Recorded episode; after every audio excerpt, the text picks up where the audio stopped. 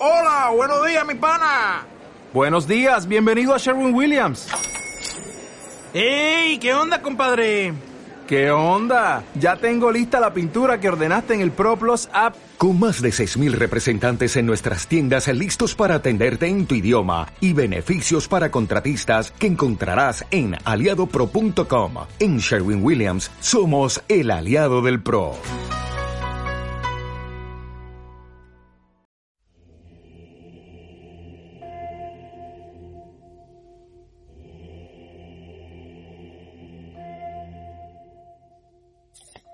El profesor Skridlov. También deseo hablar de uno de los amigos más próximos a mi esencia, un amigo de mucha más edad que yo, el profesor de arqueología Skridlov, a quien conocí en los primeros años de mi edad responsable y que desapareció sin dejar huellas durante la gran agitación de los espíritus en Rusia. Hablé en el capítulo referente al príncipe Libovetsky de cómo lo conocí y cuando él buscaba un guía para visitar los alrededores del Cairo. Le encontré otra vez cuando realizaba mi primer viaje con el príncipe Libovetsky en la antigua ciudad de Tebas, donde había venido a reunirse con nosotros para emprender excavaciones. Durante tres semanas vivimos juntos en el interior de una tumba y en los momentos de descanso hablábamos de nuestro trabajo, ocupándonos sobre todo de problemas metafísicos. A despecho de nuestra diferencia de edad, llegamos poco a poco a ser tan buenos amigos que cuando el príncipe Yuri Lyudovsky regresó a Rusia, resolvimos no separarnos y realizar juntos un gran viaje. Desde Tebas subimos por el Nilo hasta sus fuentes y llegamos a Abisinia, donde nos quedamos tres meses. Después, por el Mar Rojo, fuimos a Siria y de allí a las ruinas de Babilonia. Después de cuatro meses de vida en común, el profesor Skridlov se quedó solo en ese lugar para proseguir sus excavaciones, mientras yo partía para Ispahan, por Mashed en compañía de dos persas, comerciantes en alfombras, a quienes había conocido por casualidad en un pequeño pueblo de los alrededores de Babilonia, y con quienes había simpatizado porque, como yo, eran verdaderos expertos en materia de alfombras antiguas. Me encontré otra vez con el profesor Skridlov dos años después en la ciudad de Orenburg, donde acababa de llegar con el príncipe Leibovetsky. Esa ciudad debía ser el punto de partida de una gran expedición a través de Siberia, emprendida por nuestro grupo de los buscadores de la verdad, para responder a algunas exigencias del programa que nos habíamos trazado. Después de ese viaje a Siberia, nos vimos muy a menudo, sea para emprender juntos viajes de duración más o menos larga a los rincones apartados de Asia y de África, sea para breves entrevistas, cada vez que estimábamos necesario consultarnos o simplemente por azar.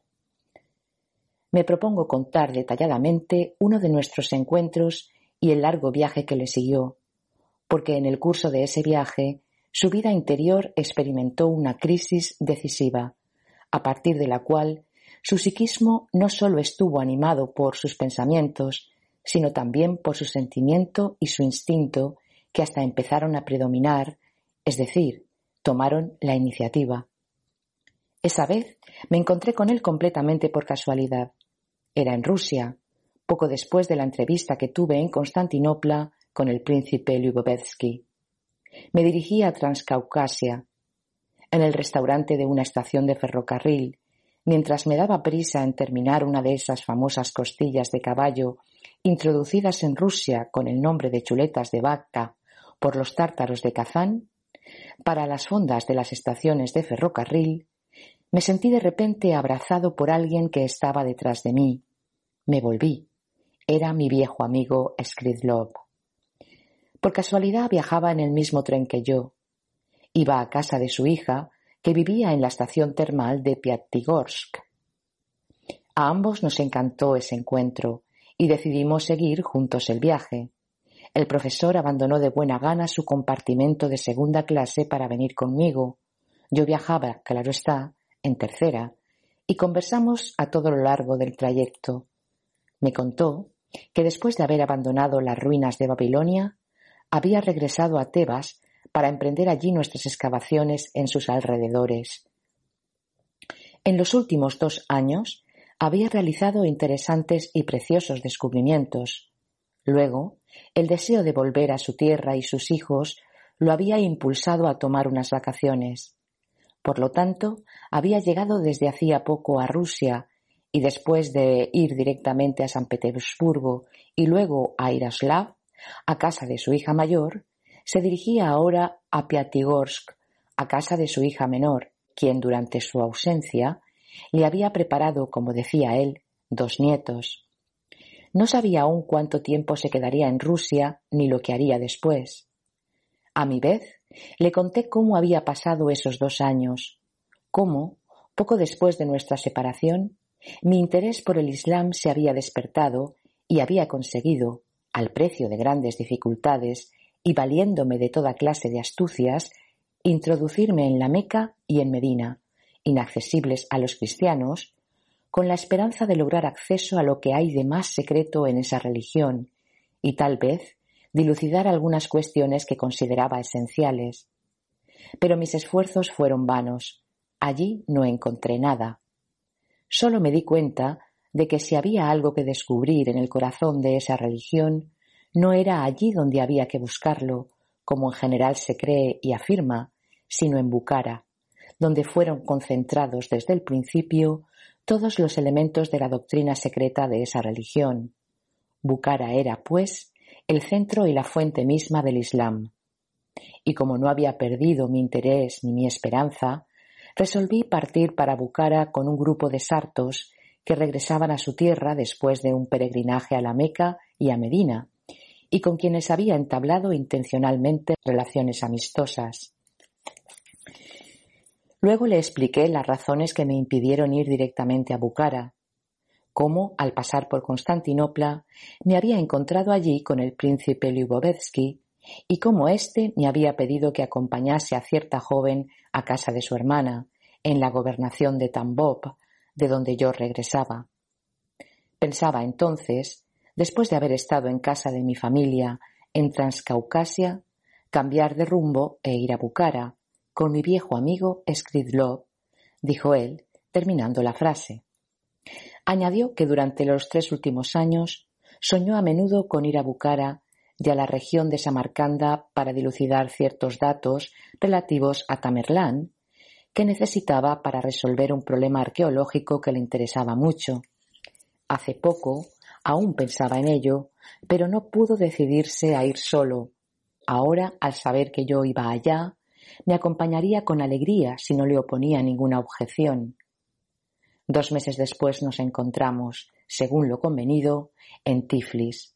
De allí partimos por la Transcaspiana con intención de llegar a Bucara, pero por habernos detenido en las ruinas de Mer, nos quedamos allí cerca de un año. Para explicar por qué sucedió esto, diré que mucho antes de decidir nuestro viaje a Bucara, había discutido muchas veces con el profesor la eventualidad de una visita a Kafiristán, país donde entonces le era imposible a un europeo entrar libremente. Queríamos ir allí porque estábamos convencidos por todas las informaciones que habíamos recogido de diversas personas de poder hallar una respuesta a numerosos problemas psicológicos y arqueológicos. En Tiflis empezamos a reunir todo lo necesario para nuestro viaje a Bucara, especialmente cartas de recomendación. Así pudimos encontrar e interrogar a varias personas que conocían esas regiones. Estas conversaciones y las conclusiones que sacamos de ellas acicatearon a tal punto nuestro deseo de entrar en el Kafiristán, por inaccesible que fuera a los europeos, que resolvimos hacer lo imposible para ir allá en cuanto partiéramos de Bucara. Los intereses que habíamos alimentado hasta entonces parecían no existir ya. En todo el trayecto al Turquestán no podíamos pensar en otra cosa y no hacíamos sino hablar de las medidas que debíamos tomar para realizar nuestro audaz proyecto. Pero se debió solo al azar que nuestros planes para penetrar en el Kafiristán adquirieran su forma definitiva en las siguientes circunstancias. Durante una parada en la estación de Nuevo Merz, en la línea de Asia Central, fui al restaurante para buscar agua hirviente para el té. Regresaba al coche cuando sentí que un hombre vestido con el traje tequi me aferraba. Era uno de mis buenos viejos amigos, un griego cuyo nombre era Basiliaki, sastre de oficio, que vivía en Mer desde hacía mucho tiempo. Al saber que estaba en camino hacia Bucara, me logró insistentemente que interrumpiese el viaje y me detuviese en Mer hasta el siguiente día para asistir a una fiesta de familia que se celebraría esa misma noche con motivo del bautizo de su primogénito. Me lo pidió de una manera tan sincera y tan conmovedora que no podía negárselo de plano. Le rogué, pues, que esperase un momento, y creyendo que faltaba poco tiempo para la partida del tren, corrí cuanto pude para pedir consejo al profesor, salpicando con agua hirviente a todo lo que encontraba a mi paso. Mientras me deslizaba trabajosamente por los pasillos oscuros, entre los viajeros que subían o bajaban, el profesor me vio venir y me hizo seña con la mano gritando Ya he recogido nuestras cosas. Baje enseguida que se las pasaré por la ventana. Vigilándome desde su vagón, había asistido desde lejos a mi imprevisto encuentro y adivinando la propuesta que me habían hecho. Bajé de nuevo al andén, siempre a la carrera, y agarré las maletas que me pasaba por la ventana. Pero en realidad nos apresuramos por nada. El tren debió permanecer más de dos horas en la estación para esperar el ómnibus de Kuchka que se había demorado. Por la tarde, después de la ceremonia religiosa del bautizo, tuve por vecino de mesa a un anciano, amigo del dueño de casa, un turcomano nómada, propietario de un enorme rebaño de carneros caracul. Le interrogué sobre la vida de los nómadas y de las diversas tribus de Asia Central, y hasta hablamos de las tribus independientes que pueblan al país, al que recientemente dieron el nombre de Kafiristán. Después de la cena, durante la cual el vodka ruso no se escatimó, la conversación prosiguió, y él nos expresó, entre otras cosas, como hablando consigo mismo, un punto de vista que nos pareció a Skridlov y a mí digno de ser retenido y sobre el cual basamos el plan que debía permitirnos realizar nuestro proyecto. Entre todos los habitantes de esas regiones, decía él, cualquiera sea la tribu a que pertenezcan, a pesar de su deseo casi orgánico de evitar la frecuentación de hombres extranjeros a sus propias tribus, algo se desarrolló que de la manera natural suscita en ellos un sentimiento de respeto y hasta de amor hacia los hombres de todas las razas y de todas las creencias que se consagraron al servicio de Dios. Después que ese nómada, a quien habíamos conocido por casualidad, hubo expresado este pensamiento, quizás bajo la sola acción del vodka ruso, todas las discusiones que tuvimos esa noche, como también el día siguiente, giraron alrededor de la idea de que podíamos penetrar en esas comarcas no bajo la apariencia de simples mortales, sino adoptando el aspecto y la ropa de esos hombres hacia los cuales manifiestan allí particular respeto y que tienen la posibilidad de ir libremente a todos los lugares sin despertar la menor sospecha.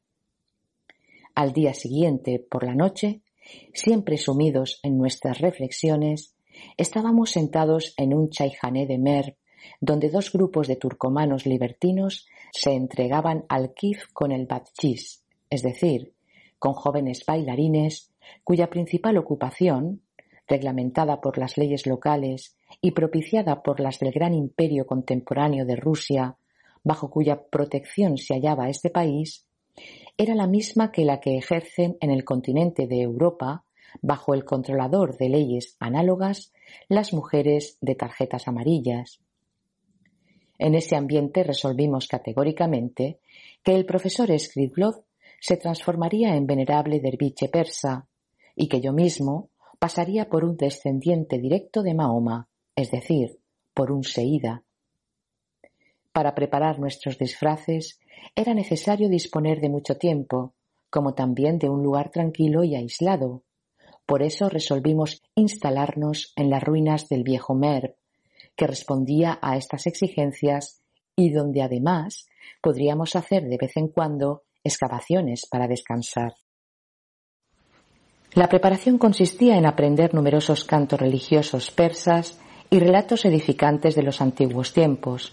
Además, era indispensable dejarnos crecer el cabello con el fin de asemejarnos a los hombres por quienes queríamos hacernos pasar. En tal caso, el maquillaje estaba absolutamente excluido. Después de vivir así cerca de un año en las ruinas de Merv y considerarnos finalmente satisfechos de nuestra apariencia exterior y de nuestro conocimiento de los salmos y versículos religiosos, una mañana abandonamos al amanecer las ruinas de Merv que se nos habían hecho tan familiares. Fuimos a pie hasta la estación de Bayram Ali, en la línea de Asia Central, donde tomamos el tren hasta Chardui. Allí embarcamos en el navío que remontaba el Amudaria. Fue en las orillas de la Amudaria, conocido antaño con el nombre de Oxus y adorado como un dios por ciertos pueblos de Asia Central, donde apareció por primera vez en la Tierra el germen de la cultura contemporánea. Tengo el propósito de contar detalladamente esa parte de nuestro viaje y describir ese país, entonces inaccesible a los extranjeros. Tanto más cuanto que al ir río arriba tuvimos una aventura que parecerá extraordinaria a los europeos, pero que es muy característica de las costumbres patriarcales de esas regiones todavía libres de la influencia de la civilización actual. El recuerdo de esa aventura, cuya víctima fue un viejo sarta muy bondadoso, muchas veces me produjo un sentimiento de remordimiento, pues por nuestra causa ese buen anciano perdió todo su dinero, quizá para siempre. Haré esta descripción un tanto en el estilo que me fue dado estudiar en mi juventud, estilo de una escuela literaria que surgió, según dicen, en las mismas orillas de ese gran río y que se proponía como objeto la creación de imágenes sin palabras. El Amudaria, que primero lleva el nombre de Piandier, tiene sus fuentes en las montañas del Hindu hoy día desemboca en el mar Aral, pero según ciertos datos históricos, antaño desembocaba en el mar Caspio.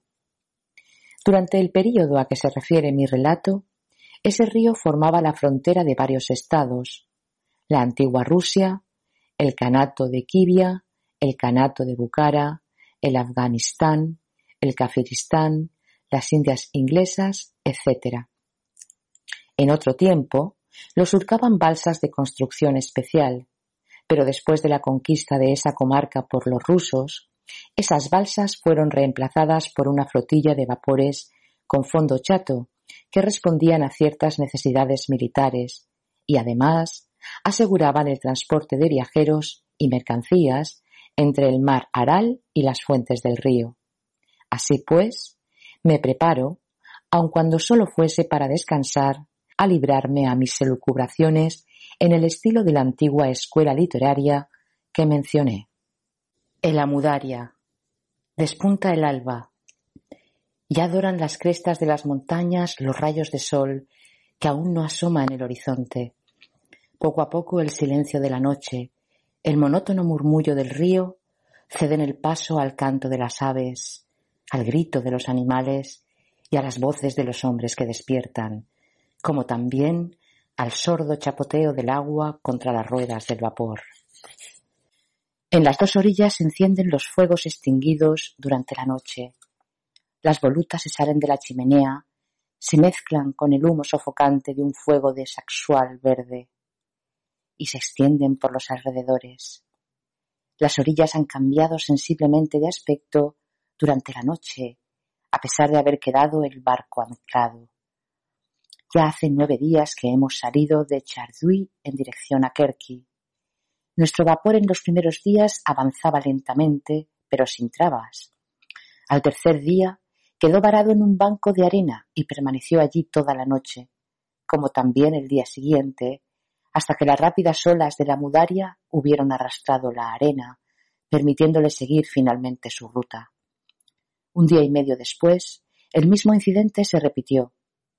Hace ya tres días que el barco está en el mismo lugar inmovilizado. Los pasajeros y la tripulación esperan pacientemente que el obstinado río les tenga piedad y los deje libres. Ese fenómeno es muy frecuente allí. El Amudaria corre casi a todo lo largo de su curso en medio de bancos de arena. Como tiene una corriente muy poderosa y un volumen de agua irregular, hace y deshace sus inestables orillas y cambia sin cesar, de hecho, de suerte que se ven emerger bancos de arena en los lugares donde la víspera había profundos torbellinos. Los barcos navegan lentamente río arriba, sobre todo en ciertos momentos del año. Por el contrario, cuando navegan río abajo, lo hacen a toda velocidad, casi sin ayuda de las máquinas. Nunca se puede determinar de antemano, ni siquiera aproximadamente, el tiempo necesario para ir de un punto a otro. Por lo tanto, los viajeros que van río arriba se proveen, por si acaso, de provisiones para varios meses. La época del año en que navegábamos por el Amudaria era la más desfavorable a causa de la bajante de las aguas, el invierno se acercaba. La estación de las lluvias había terminado, así como el deshielo en las montañas, donde el río tiene sus fuentes. El viaje no era particularmente agradable, ya que en el otoño el movimiento de pasajeros y mercancías era intenso. La cosecha de algodón había terminado por doquier. Las frutas y las legumbres de los fértiles oasis ya habían sido secadas. Las ovejas de Caracul ya habían sido elegidas. Es entonces cuando la población de las orillas de la Mudaria empieza a viajar por el río. Algunos retornan a sus aldeas, otros llevan sus quesos al mercado para cambiarlos por los objetos que van a necesitar durante el corto invierno. Aquellos van de peregrinaje o bien a visitar a sus padres. Así que el vapor ya estaba repleto cuando nos embarcamos. Había bucarianos, yivinces, tequis, persas, afganos y representantes de muchos otros pueblos de Asia. En esta muchedumbre pintoresca y abigarrada predominaban los comerciantes. Unos llevaban sus productos, otros iban a abastecerse de queso en las comarcas río arriba. Aquí un mercader persa de frutas secas, allá un armenio que iba a buscar alfombras kirguises que allí se fabrican, un polaco a quien habían encargado de comprar algodón para las firmas de Poznansky. Allá, un judío ruso que busca pieles de caracul y un viajante de comercio lituano con sus muestras de marcos en cartón piedra y sus adornos de metal dorado, ornados con piedras artificiales de colores. Numerosos funcionarios y oficiales de las tropas de frontera, artilleros y zapadores de Transcaspiana que regresan de vacaciones o de misiones especiales. Aquí la mujer de un soldado con su bebé, que viaja para reunirse con su esposo, retenido por una prolongación del servicio. Allá, un obispo haciendo su gira, que va a confesar a unos soldados católicos. Hay también señoras a bordo. Aquí, una coronela con su larguirucha hija que regresa de Tachkent, donde fue a llevar a su hijo, que desde esa ciudad debía ir a Orenburg para estudiar en el cuerpo de los cadetes. Allá se ve a la mujer de un capitán de caballería que fue a Mer para encargar vestidos a las costureras del lugar. Aquí la mujer de un mayordomo de Ashabab, acompañada de una ordenanza, que va a visitar a su marido que vive solo, ya que su suegra no puede vivir sin buena sociedad, y no la hay en la ciudad en la cual fue destinado. Aquí una señora gorda con un enorme peinado, seguramente levantado con postizos, los dedos recargados de sortijas y dos enormes prendedores en el pecho. La acompañan dos jóvenes encantadoras que la llaman tía, pero nada cuesta darse cuenta de que no son sus sobrinas en absoluto. Entre los rusos hay además cierto número de antiguos y futuros altos personajes que van Dios sabe a dónde y Dios sabe por qué. También un orfeón completo, con sus violines y contrabajos. Desde el primer día, al salir de Charchui, toda esa gente se había separado de común acuerdo. La inteligencia por un lado, los burgueses por otro, y los campesinos por un tercer lado. Habiéndose aproximado por afinidad, pronto se sintieron entre sí como viejos conocidos y formaron distintos grupos. Los miembros de cada uno de esos grupos se comportaban hacia los pasajeros de los demás grupos, ora en forma altanera, con desdén, ora temerosamente, en la espera de sus buenas gracias. Pero esto no les impidió instalarse a su gusto, y poco a poco se adaptaron en tal forma al ambiente que parecía que ninguno de ellos había vivido de otro modo. Nadie se preocupaba por el retraso del barco, ni tampoco por la falta de sitio. Por el contrario, todos se acostumbraron a tal punto que el viaje se transformó en un picnic. Cuando confirmaron que el barco estaba varado en un banco de arena, poco a poco casi todos los pasajeros bajaron a la orilla. Hacia el fin del día surgieron sobre las dos orillas cantidad de tiendas, improvisadas con materiales de fortuna. Se encendieron fogatas, y después de una velada de canto y baile, la mayoría de la gente se quedó en tierra. Al día siguiente, la vida volvió a su ritmo de la víspera. Unos encendían fuego y preparaban café, otros hervían el agua para el té verde, otros más iban en busca de cañas y se aprontaban para la pesca, circulando en bote entre el vapor y la orilla, interpelándose de una ribera a la otra, y todo se hacía tranquilamente, sin prisa alguna, pues cada cual sabía que en cuanto se pudiera proseguir el viaje, la campana grande del barco tocaría una hora antes de zarpar y que tenían tiempo de sobra para regresar a bordo. En el rincón del barco donde nos habíamos instalado, un viejo sarto vino a acampar junto a nosotros. Veíase claramente que era rico y que llevaba entre sus cosas muchos sacos de dinero. Ignoro cómo ocurren las cosas hoy, pero antes, en Bucara y los países vecinos, no había monedas de valor elevado. En Bucara, por ejemplo, la moneda más fuerte era el tianga, una pieza de plata toscamente tallada que valía poco más o menos medio franco francés.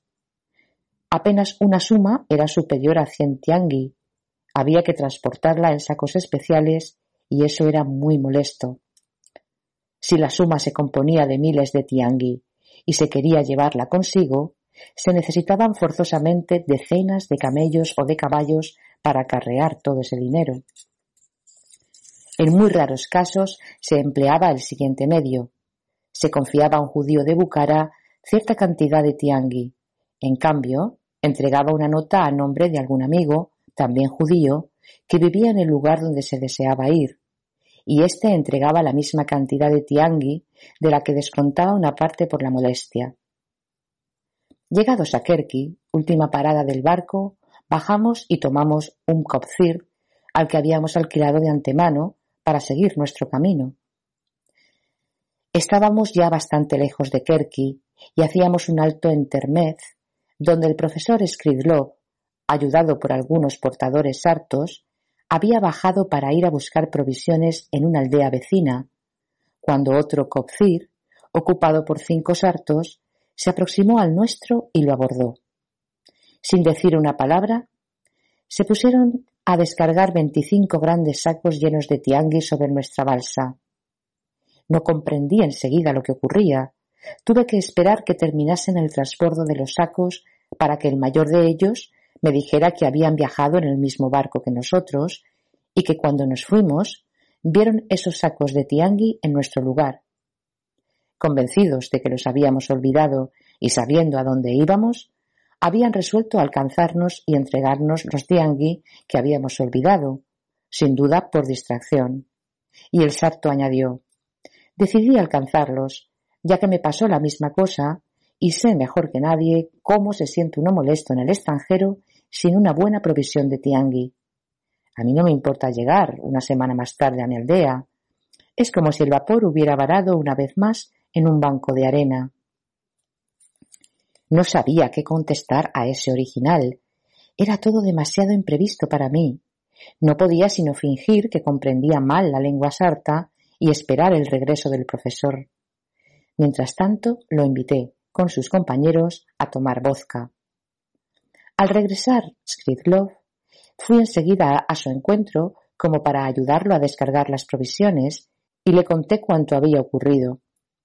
Decidimos no rechazar el dinero, sino pedir la dirección de aquel hombre con el fin de mandarle un peshkesh para agradecerle su molestia y luego remitir el dinero al próximo puesto fronterizo ruso, dándoles el nombre del vapor, la fecha de la última parada, explicando tan exactamente como fuese posible todos los hechos que podían servir para identificar al sarto que había viajado con nosotros y olvidado en el barco sus sacos llenos de tiangui.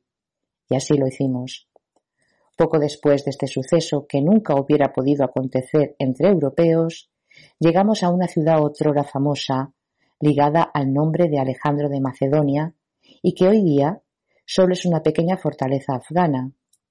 Bajamos a tierra y desde entonces, desempeñando nuestros papeles respectivos, seguimos nuestro camino a pie.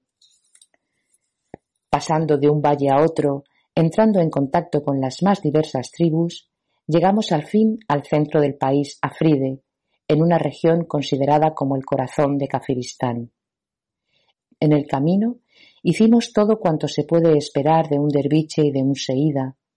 Yo cantaba en persa versículos religiosos, mientras el profesor me acompañaba tocando mal que bien los ritmos apropiados en un tamboril que le servía luego para pedir limosna. No describiré nuestro camino, ni tampoco las aventuras extraordinarias que nos sucedieron, sino que pasaré inmediatamente al relato de nuestro accidental encuentro, no lejos de ese centro de los Afrides, con un hombre que dio una nueva orientación a nuestra vida interior, en forma tal que todas nuestras expectativas, nuestros proyectos y el mismo plan de nuestro viaje fueron modificados. Al abandonar los Afrides teníamos la intención de ir al Chitral.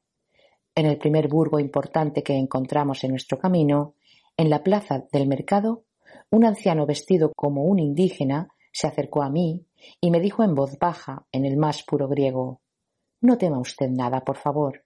Adiviné por pura casualidad que era usted griego. No necesito saber quién es ni por qué está aquí.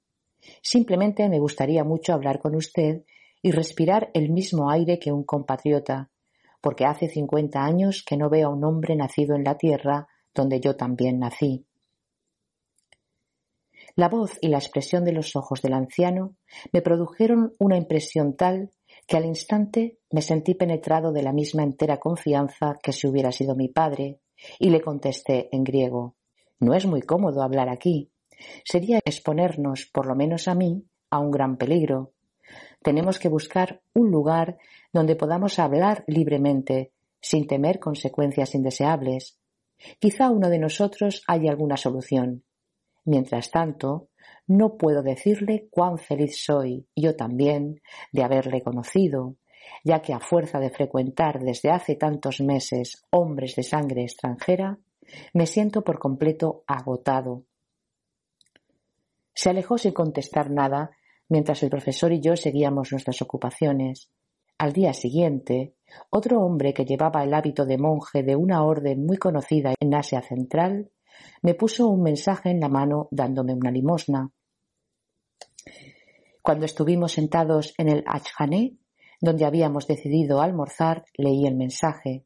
Estaba escrito en griego y me decía que el anciano de la víspera era también él un monje, uno de los liberados vivientes de esa orden, y que podíamos visitarlo sin obstáculos en el monasterio, ya que allí respetaban a todos los hombres, cualquiera fuera su nacionalidad, con tal de que se consagraran a la búsqueda del Dios único, creador de todos los pueblos y de todas las razas, sin excepción. Fui al día siguiente con el profesor a ese monasterio, donde nos recibieron varios monjes, entre quienes se hallaba el anciano. Después de las salutaciones usuales, nos condujo a alguna distancia de allí, sobre la escarpada orilla de un torrente, y nos invitó a compartir con él la comida que había traído del monasterio. Cuando estuvimos sentados, dijo, comiendo, Aquí nadie nos puede oír, nadie nos ve, y podemos con toda tranquilidad hablar según nuestro corazón de todo cuanto queramos. En el curso de la conversación supimos que era italiano y conocía el griego, porque su madre, por ser griega, había insistido en su infancia para que hablara casi únicamente ese idioma. En el pasado fue, por vocación, misionero cristiano. Después de una larga estada en la India, fue con una misión al corazón del Afganistán, y un día que cruzaba un paso, hombres de la tribu de los afrides lo hicieron prisionero. Entonces pasó de mano en mano como esclavo y había vivido entre diversas poblaciones de esas regiones antes de llegar a ese lugar, siempre al servicio de algún amo.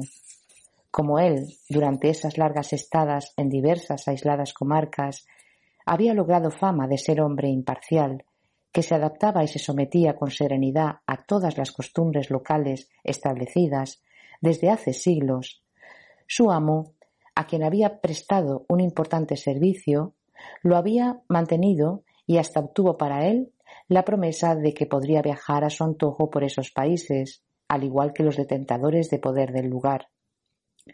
Entretanto, conoció por casualidad a unos adeptos de la Cofradía Universal, que consagraban sus esfuerzos a lo que había sido el sueño de toda su vida.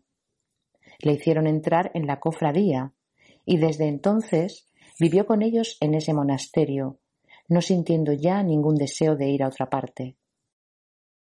A medida que oíamos su relato, nuestra confianza hacia el padre Giovanni aumentaba. Le dimos ese nombre cuando supimos que había sido sacerdote católico y que hacía tiempo en su patria lo llamaban Giovanni, al punto que sentimos la necesidad de confesarle quiénes éramos en realidad y por qué habíamos adoptado esos disfraces.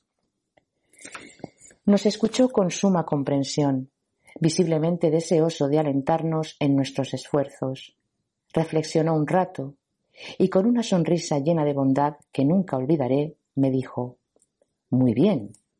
En la esperanza de que los resultados de sus investigaciones sean un día útiles a mis compatriotas, haré cuanto pueda para ayudarlos a llegar a la meta que se han fijado. Cumplió su palabra y el mismo día solicitó de sus superiores permiso para que nosotros pudiéramos vivir en el monasterio hasta que nuestros proyectos se hubieran aclarado y hubiéramos resuelto lo que queríamos hacer en esas comarcas. Desde el día siguiente nos instalamos en el monasterio, concediéndonos para empezar un descanso realmente indispensable después de tan largos meses de vida muy intensa.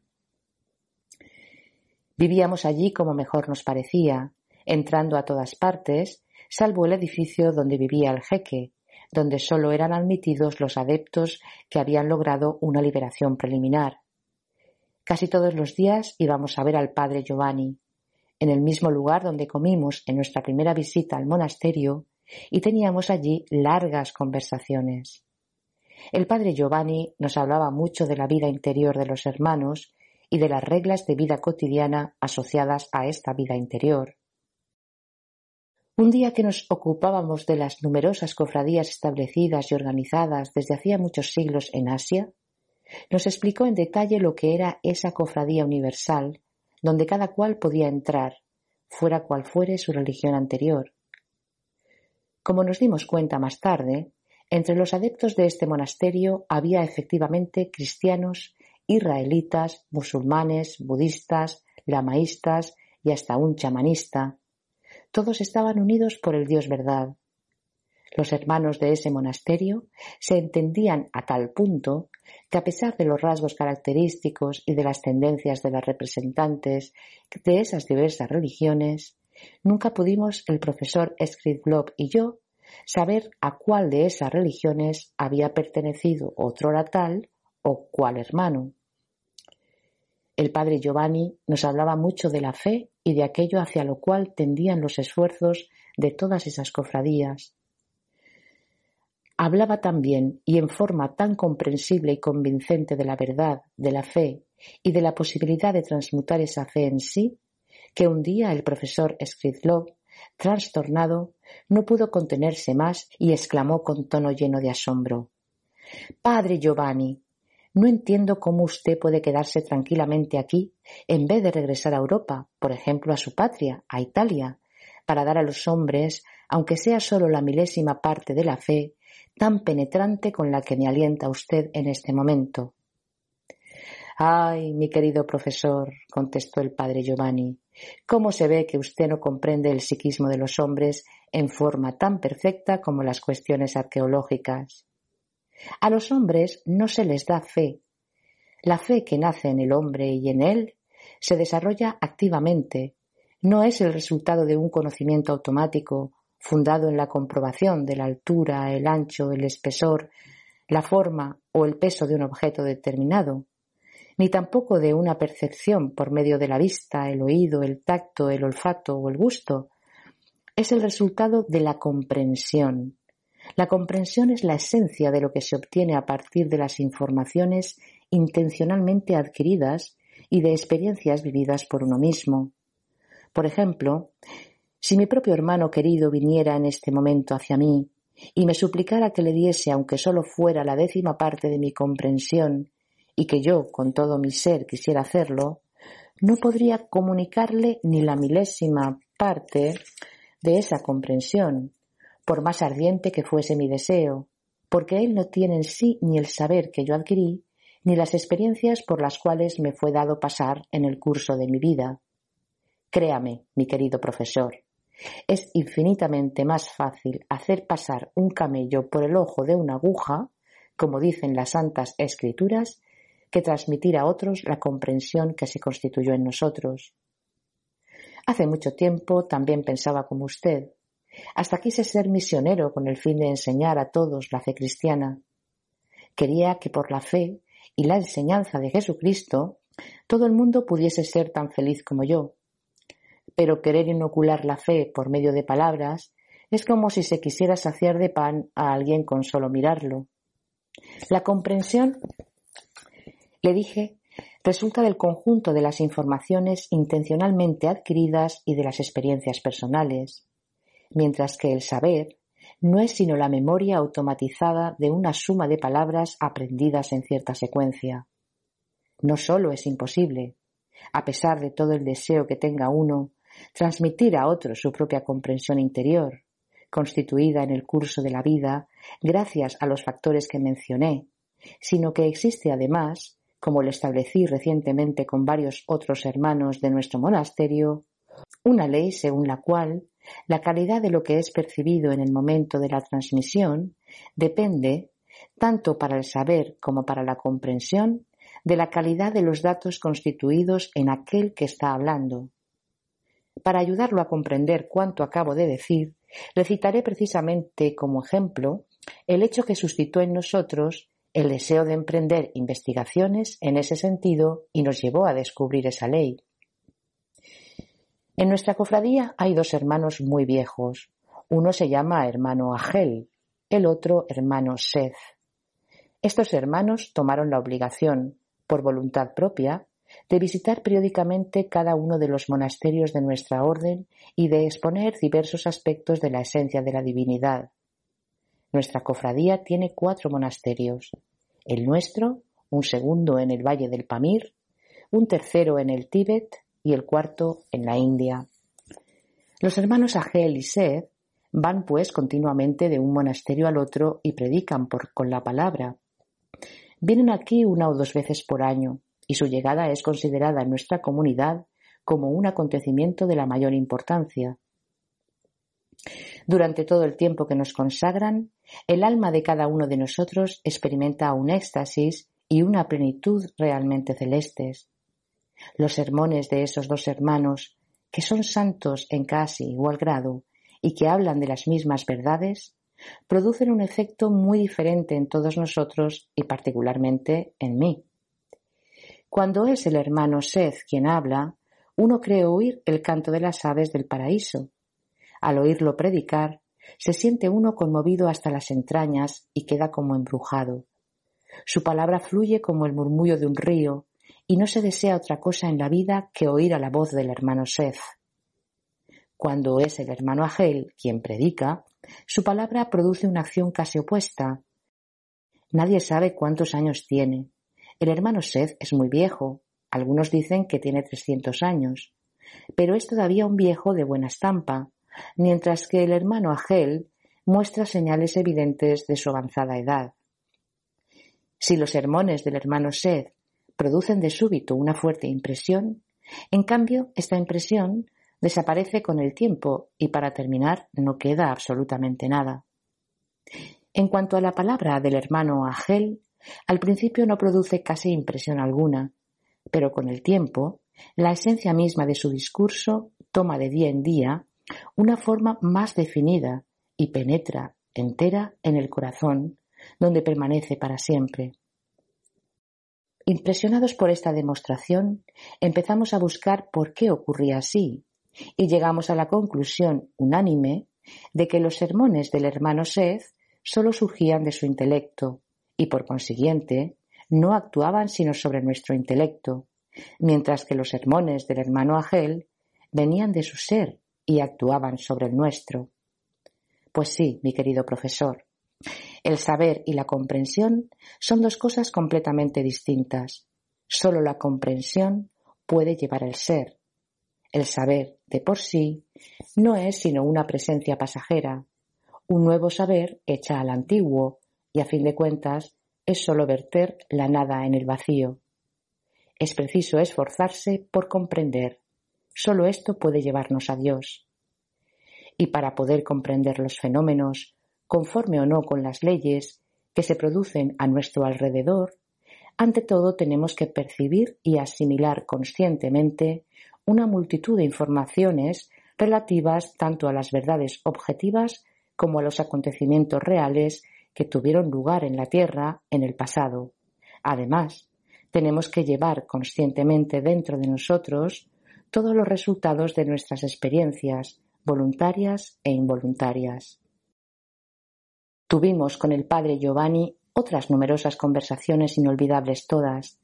Este ser excepcional hacía surgir en nosotros gran cantidad de preguntas, preguntas que los hombres de hoy nunca se hacen y a las cuales luego daba una respuesta.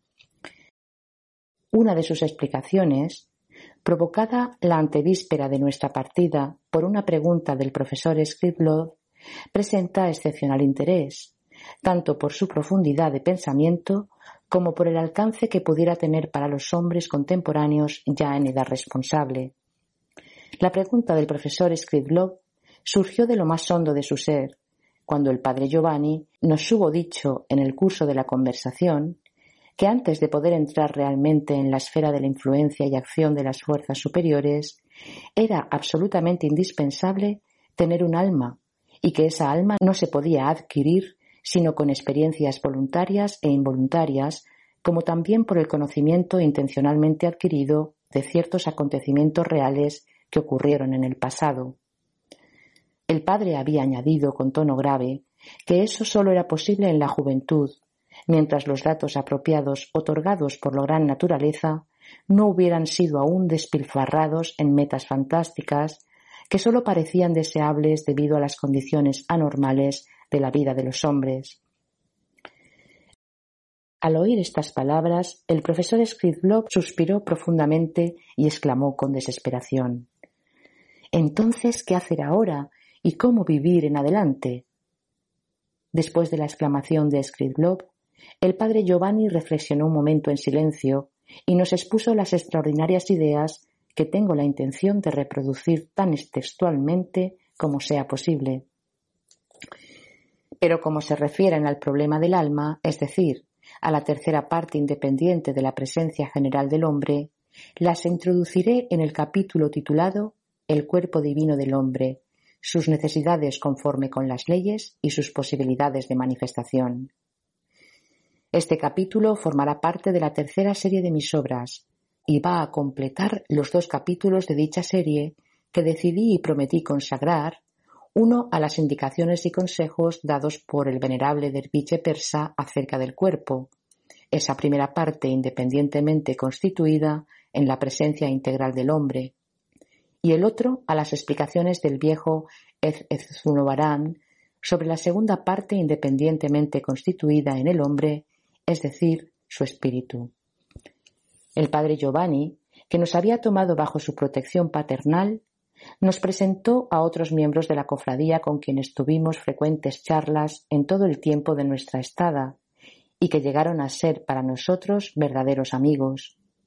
Vivimos cerca de seis meses en esa comunidad y partimos no porque no nos permitieran quedarnos más tiempo, ni porque quisiéramos irnos, sino porque estábamos a tal punto saturados de todas las impresiones recibidas que nos parecía que faltaba poco para que perdiéramos la razón. Nuestra estada en el monasterio nos aportó tantas respuestas a las preguntas psicológicas y arqueológicas que nos interesaban que teníamos el sentimiento de no tener nada más que buscar, por lo menos por mucho tiempo. Abandonamos el itinerario que nos habíamos fijado y regresamos a Rusia, más o menos por el mismo camino que a la ida. Retornamos junto a Tiflis y allí nos separamos. El profesor se dirigió a casa de su hija menor, en Piatigorsk, por la vía militar georgiana, mientras que yo iba a Alexandropol, a casa de mis padres. Entonces me quedé bastante tiempo sin ver a Skridlov, pero nos escribíamos regularmente. Lo vi por última vez en el segundo año de la Guerra Mundial, en Piatigorsk, donde vivía en casa de su hija.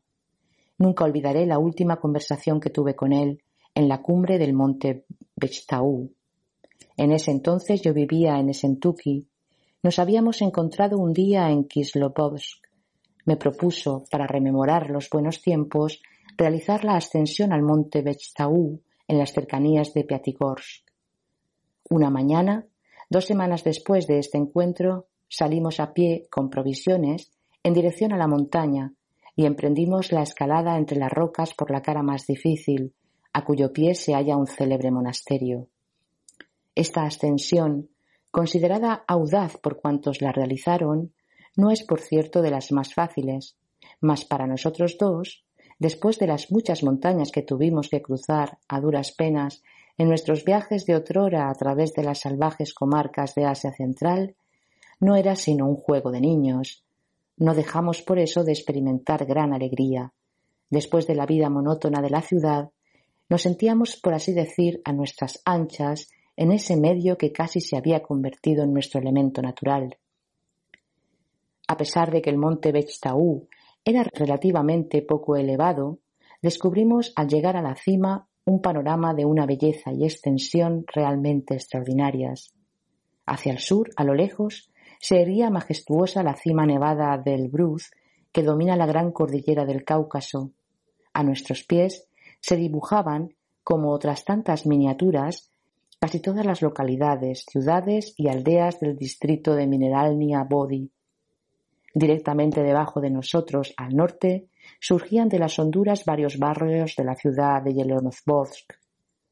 En torno nuestro reinaba el silencio. La montaña estaba desierta y podíamos tener la seguridad de que nadie vendría a molestarnos.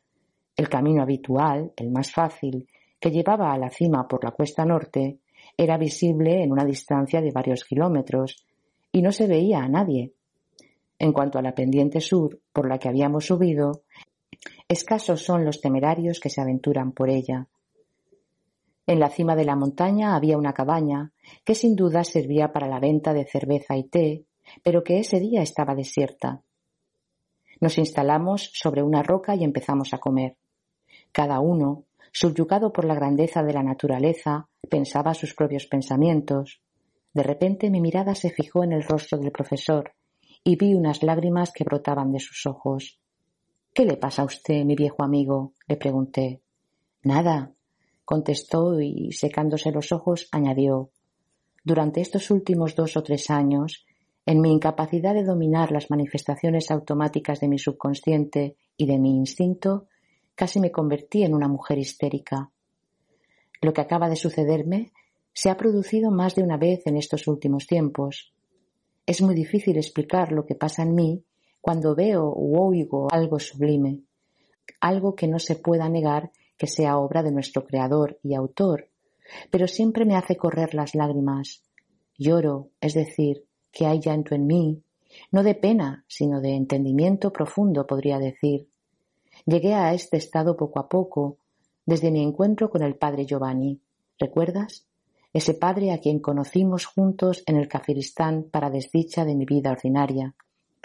Desde ese encuentro, mi mundo interior y mi mundo exterior cambiaron por completo. En los conceptos que se arraigaron en mí, se realizó de por sí una revisión de todos los valores. Antes de ese encuentro, yo era un hombre por entero absorbido por mis intereses y mis placeres personales, como también por los intereses y los placeres de mis hijos.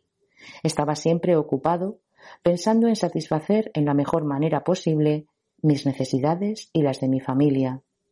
Puedo decir que hasta entonces todo mi ser estaba dominado por el egoísmo y que todas mis emociones y manifestaciones provenían de mi vanidad. Mi encuentro con el padre Giovanni mató todo esto, y desde entonces, poco a poco, apareció en mí algo que me llevó por entero a la convicción absoluta de que fuera de las agitaciones de la vida existe otra cosa que debería ser la meta y el ideal de todo hombre más o menos capaz de pensar, y que sólo esta otra cosa puede hacer al hombre verdaderamente feliz y aportarle valores reales en lugar de esos bienes ilusorios que en la vida ordinaria le son siempre y en todas partes prodigados.